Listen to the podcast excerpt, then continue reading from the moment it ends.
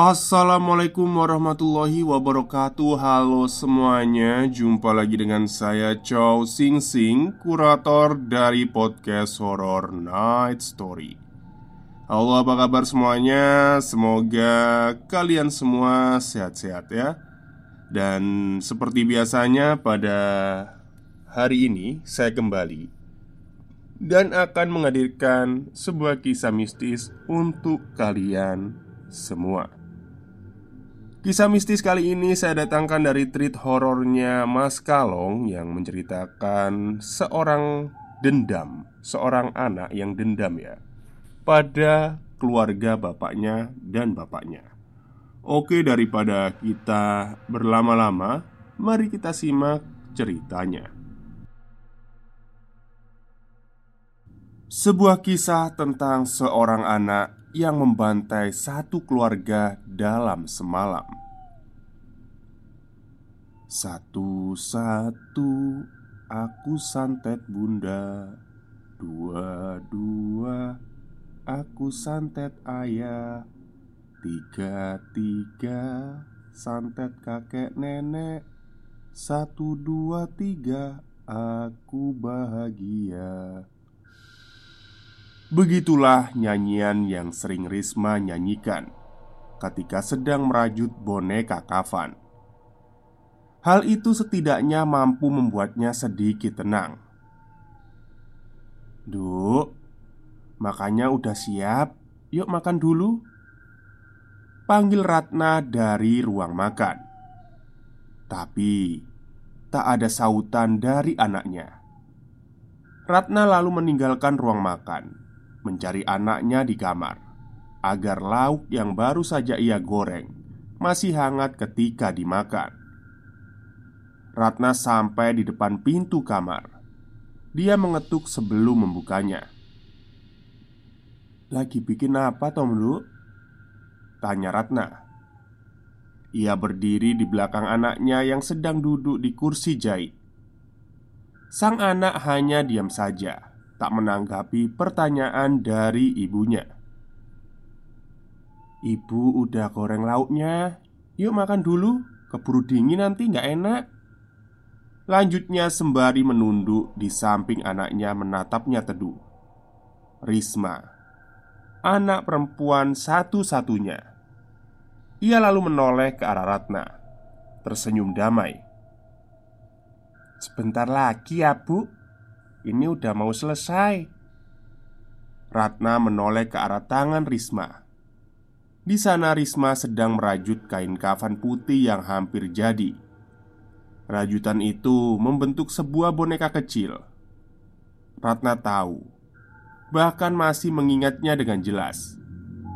Bagaimana Hasan, suaminya Ratna, sekaligus bapaknya Risma Tega meninggalkan Ratna dan Risma demi wanita lain Hal itu juga didukung oleh orang tua Hasan yang lebih memilih wanita itu ketimbang Ratna dan Risma. Semenjak ditinggal bapaknya, Risma menjadi lebih pendiam. Setiap hari kesibukannya hanya merajut kain kafan untuk dibentuk boneka. Ratna menghitungnya.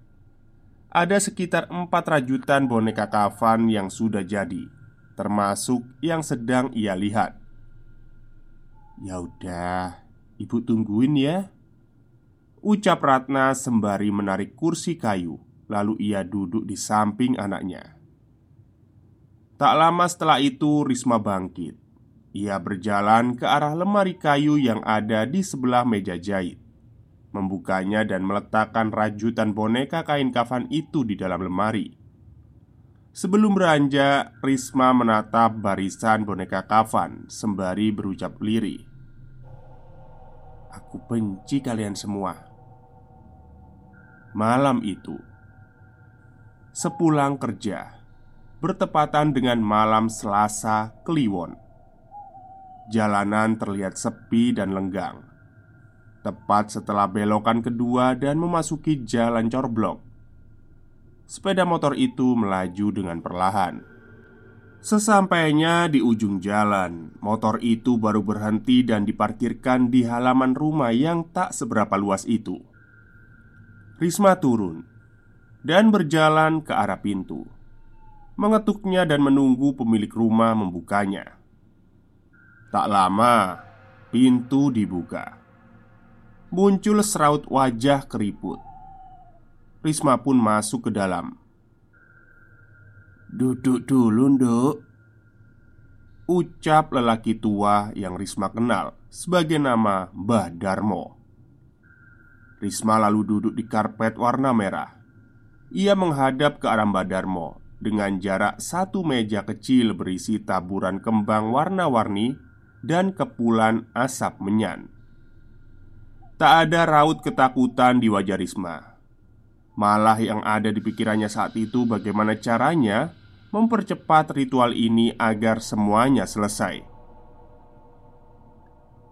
Apa kamu sudah yakin, Duk?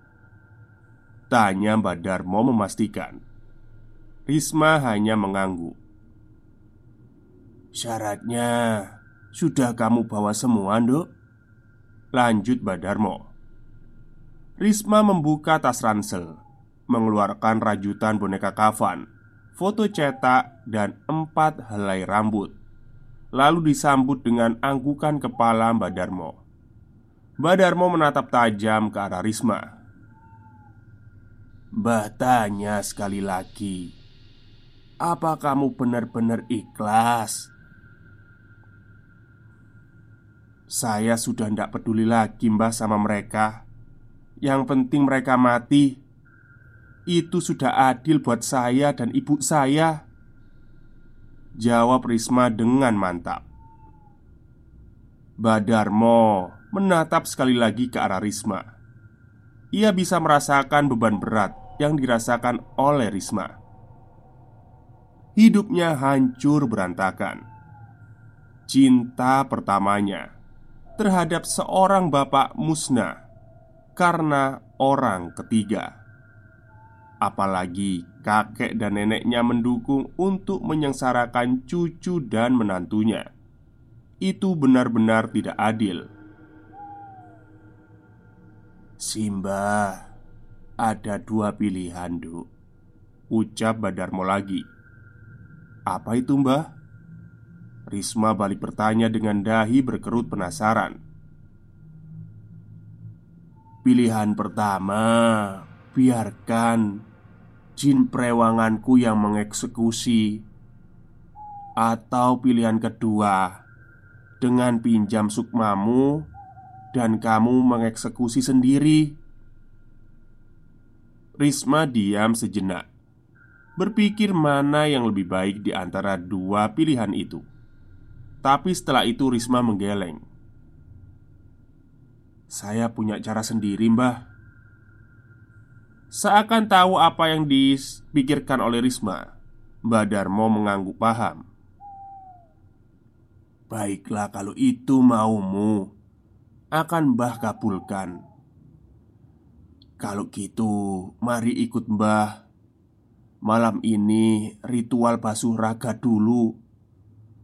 Ujar Mbah Darmo sekaligus menutup perbincangan malam itu.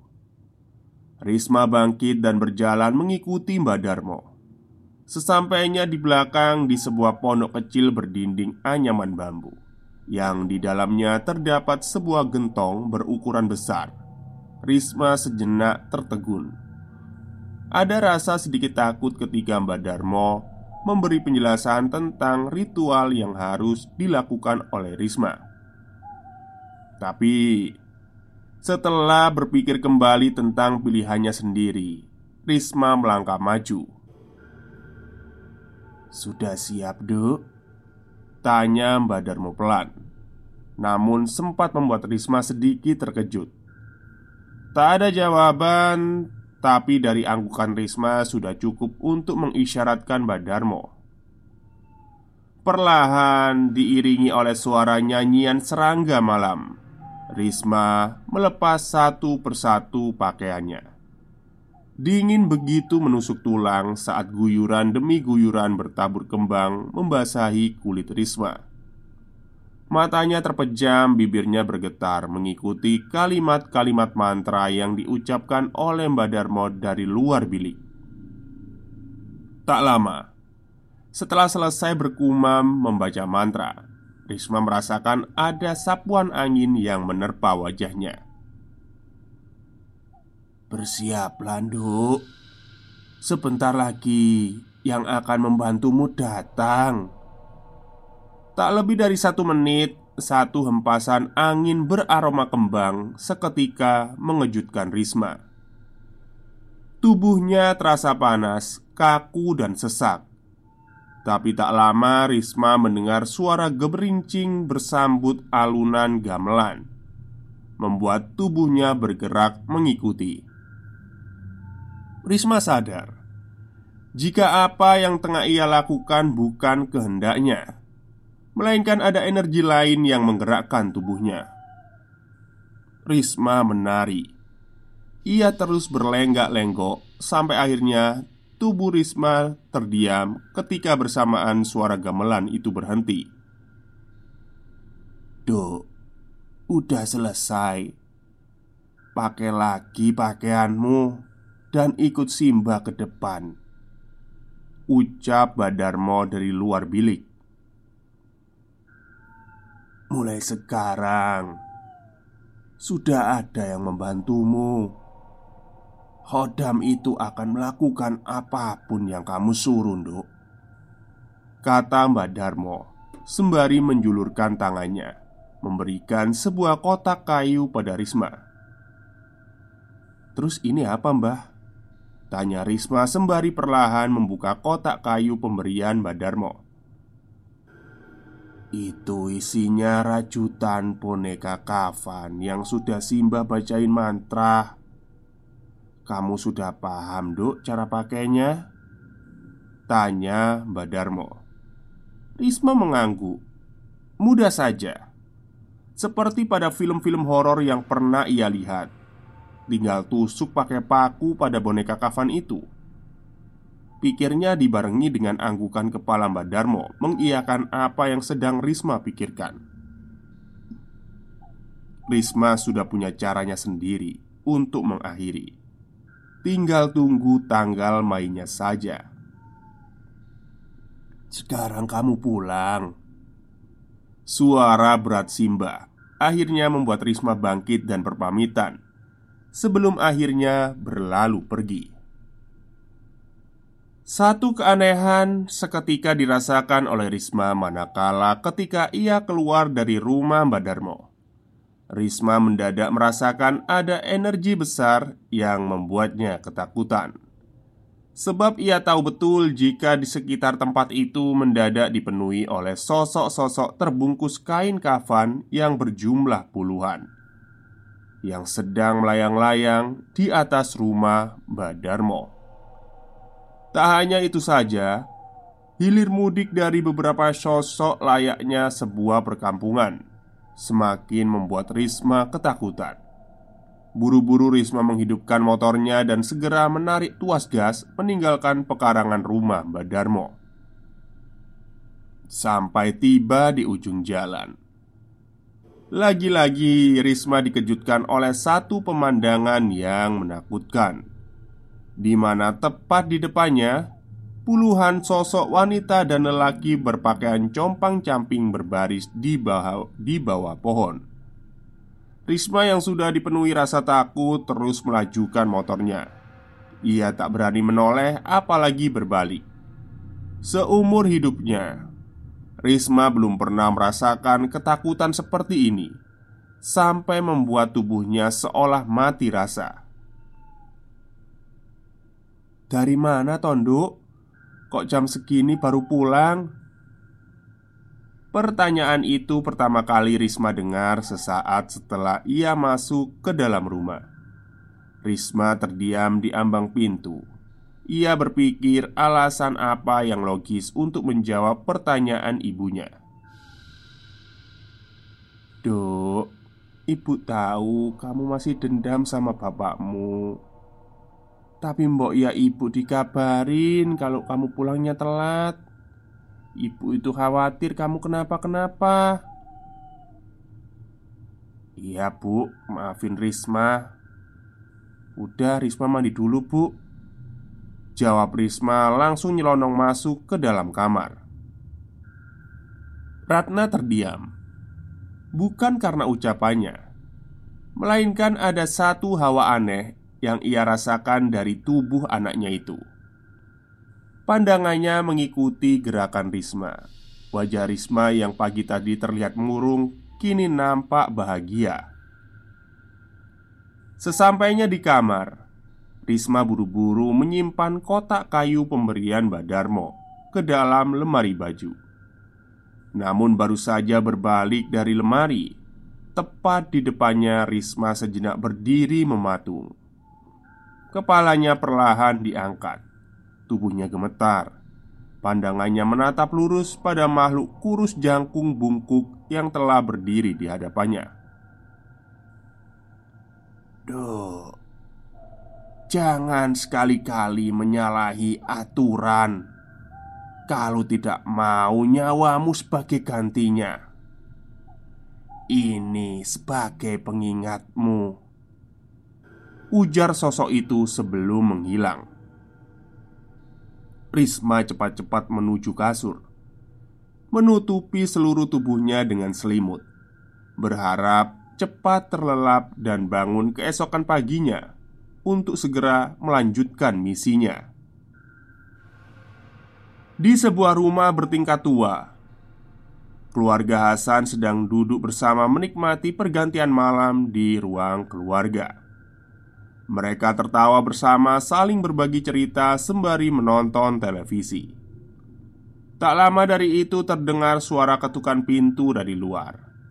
Hasan bangkit dan berjalan menuju pintu depan untuk membukanya.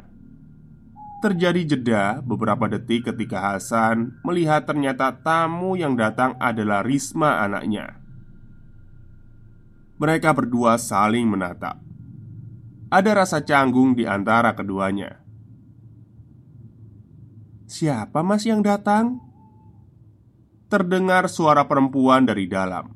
Salma, istri kedua Hasan, bertanya memastikan. Tak ada jawaban dari Hasan. Salma pun bangkit dan menyusul suaminya. Loh, ada Risma? Kok nggak disuruh masuk, Thomas? Ucap Salma nyerobot. Aduh, gimana Thomas Hasan ini? Ayo masuk.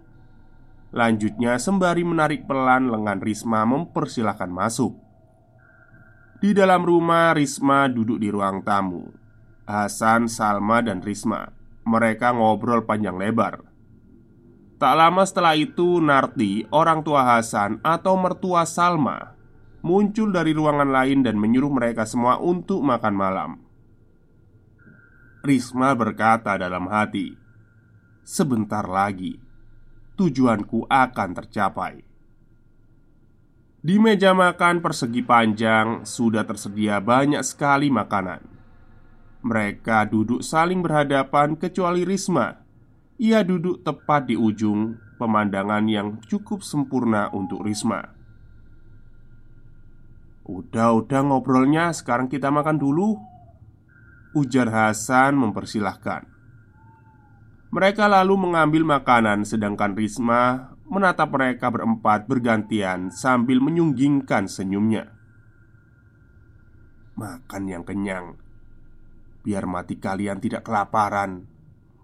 Batin Risma dalam hati. Loh Risma kok nggak makan? Tanya Salma mengejutkan. Risma mengangguk kepala Lalu mengambil beberapa lauk.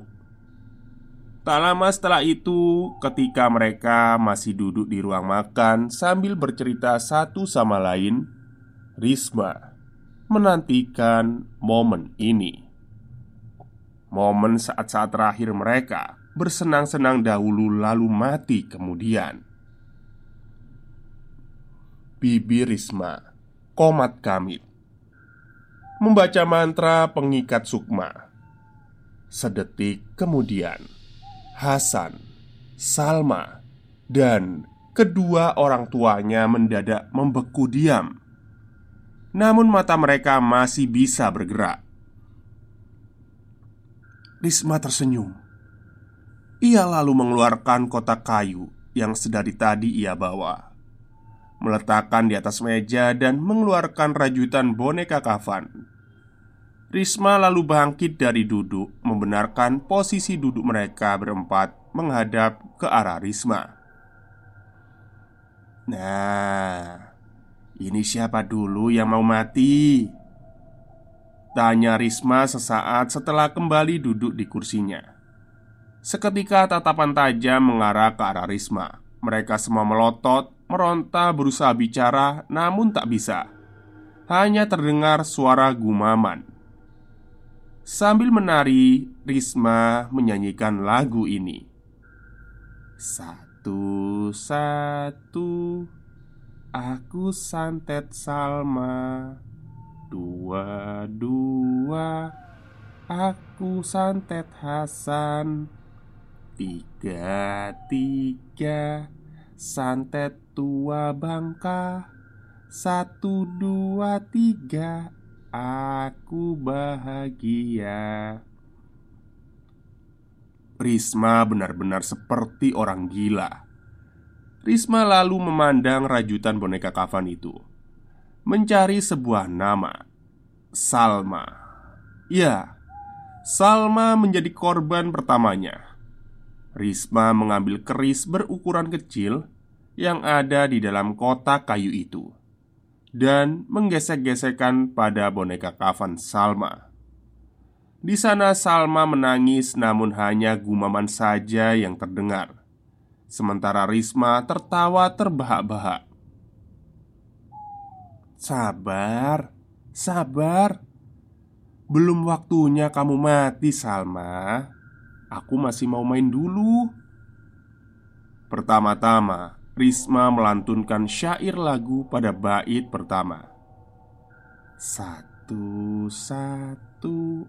Aku santet Salma. Lalu dia menggores boneka kafan itu mulai dari leher, kemudian lengan dan perut. Bersamaan dengan itu, darah keluar sesuai dengan apa yang dilakukan oleh Risma. Salma semakin mengerang kesakitan. Berkali-kali mencoba meronta, namun tetap saja Salma mematung di tempat duduknya. Kemudian dengan perlahan Risma menghunuskan keris itu tepat pada mata boneka kain kafan Sampai tembus ke belakang Seketika Mata Salma bolong Dan darah muncrat ke mana-mana Tak hanya di situ saja Ketika tubuh Salma mengejang hebat Risma kembali menghunuskan keris itu Dan berkali-kali di bagian tubuh yang lain membuat Salma langsung mati di tempat. Mata Hasan dan kedua orang tuanya yang melihat langsung melotot seakan tak percaya dengan apa yang mereka lihat. Mereka mengerang, seakan meminta tolong untuk menghentikan semuanya. Namun, tetap saja Risma tidak menggubris. Risma mengambil rajutan boneka kafan sambil melantunkan bait kedua. Dua, dua Aku santet Hasan Seketika Risma menatap ke arah bapaknya Terlintas di kepalanya kepingan-kepingan memori masa lalu di mana Risma, Hasan, dan Ratna masih satu atap. Mereka bercanda gurau, tertawa, bermain bersama Ingin rasanya ia kembali ke masa-masa itu. Namun karena kehadiran Salma Kehidupan keluarga kecilnya hancur berantakan Risma beralih menatap dua orang tua lainnya dengan sunggingan sinis. Risma berucap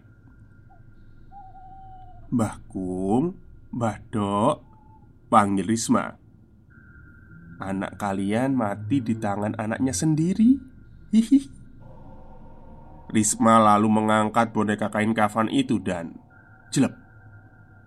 Paku tertancap tepat di kepala rajutan boneka kafan itu.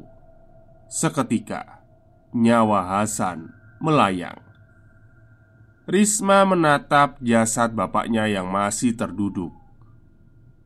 "Maafin aku ya, Pak." lama Risma mengambil dua rajutan boneka kain kafan sekaligus Nah ini biar kalian matinya bareng Risma mengambil garpu dan menusuknya secara bersamaan. Seketika Darah keluar dari mulut dan hidung dua orang tua itu. Risma lalu berdiri melantunkan bait terakhir. Satu, dua, tiga Aku bahagia. Malam itu Menjadi malam paling tragis di mana seluruh anggota keluarga Hasan Dibantai dengan santet rajut kafan oleh Risma. Dengan berjalan gontai Risma keluar meninggalkan rumah mantan bapaknya itu. Selesai. Ya, ini beneran kalau jadi film itu, wah, seru ya. Mungkin ini versi pendeknya gitu. Jadi menurut saya uh, cukup gore, gore itu kayak sadis sekali ya. Jadi tanpa melibatkan uh, uh, apa ya setan-setan tertentu jadi kayak ya lebih ke arah psikopat gitu ya si Risma ini. Cuman memang manusia itu kalau dendam itu seperti itu ya.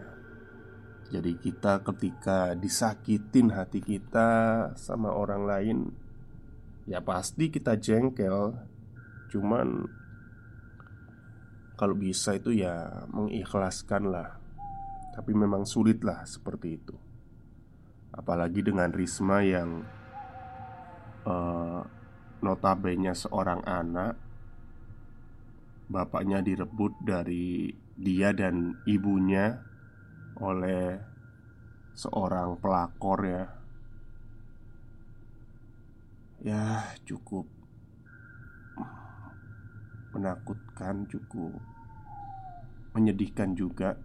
Tapi apa yang dilakukan Risma juga nggak bener gitu kan Dendam boleh sih Cuman ya udahlah ngapain pakai hal-hal seperti ini? Tapi kalau nggak pakai hal-hal seperti ini nggak ada nggak jadi cerita. Karena saya dulu pernah ada uh, Lebih tepatnya seorang teman ya. Teman saya ini Punya seorang bude Terus Istri dari budenya ini uh, Direbut. Bukan direbut ya Lebih tepatnya Punya wanita lain Wanita simpanan lain Wanita selingkuhan lah. Ya kayak gitu tuh sebenarnya bukan salah perempuannya juga tapi salah laki-lakinya juga yang mau digoda gitu kan. Jadi perselingkuhan itu jangan menyalahkan satu pihak harusnya dua pihak ini tadi. Nah akhirnya si si anaknya budenya ini nggak terima kan? Nggak terima akhirnya ngelabrak si pelakor itu tadi buat ngejauhin bapaknya. Nah si pelakor ini kan sakit hati ya karena uh, dia kayak ya udahlah namanya pelakor gitu kan pingin memiliki si suami orang gitu kan akhirnya si si ponakannya ini eh ya anaknya bude ini tadi ponakannya ini kayak disumpah serapa gitu. Kamu lihat soalnya dia udah mempermalukan si pelakor ini si pelakor ini kayak dendam gitu kan mempermalukan di depan orang umum gitu. Kalau nunjukin kalau kamu itu ngerebut suami dari ibuku gitu kan. Dilihat orang banyak terus dia kan jengkel gitu kan terus disumpah serapa kamu gak bakal kawin sampai mati gitu kan. Intinya gitu kata temanku. Akhirnya Gak tahu kenapa Kebetulan juga Si pelakor ini Mohon maaf bukan nyebut daerah atau apa Si pelakor ini orang Banyuwangi. Jadi Mungkin ada ya sarana-sarana dukun mungkin ya. Jadi sampai sekarang dan tahu kalian umurnya berapa sekarang itu umurnya sekitar 57 58 mungkin ya. Dia nggak nikah. Jadi kayak bener-bener omongan dari si pelakor ini manjur gitu. Tapi ya pasti pakai dukun ya. Jadi sampai umur 57 ini dia belum nikah dan masih bekerja di Jakarta sana. Oke, mungkin itu saja cerita untuk hari ini. Semoga kalian semua suka. Wassalamualaikum warahmatullahi wabarakatuh.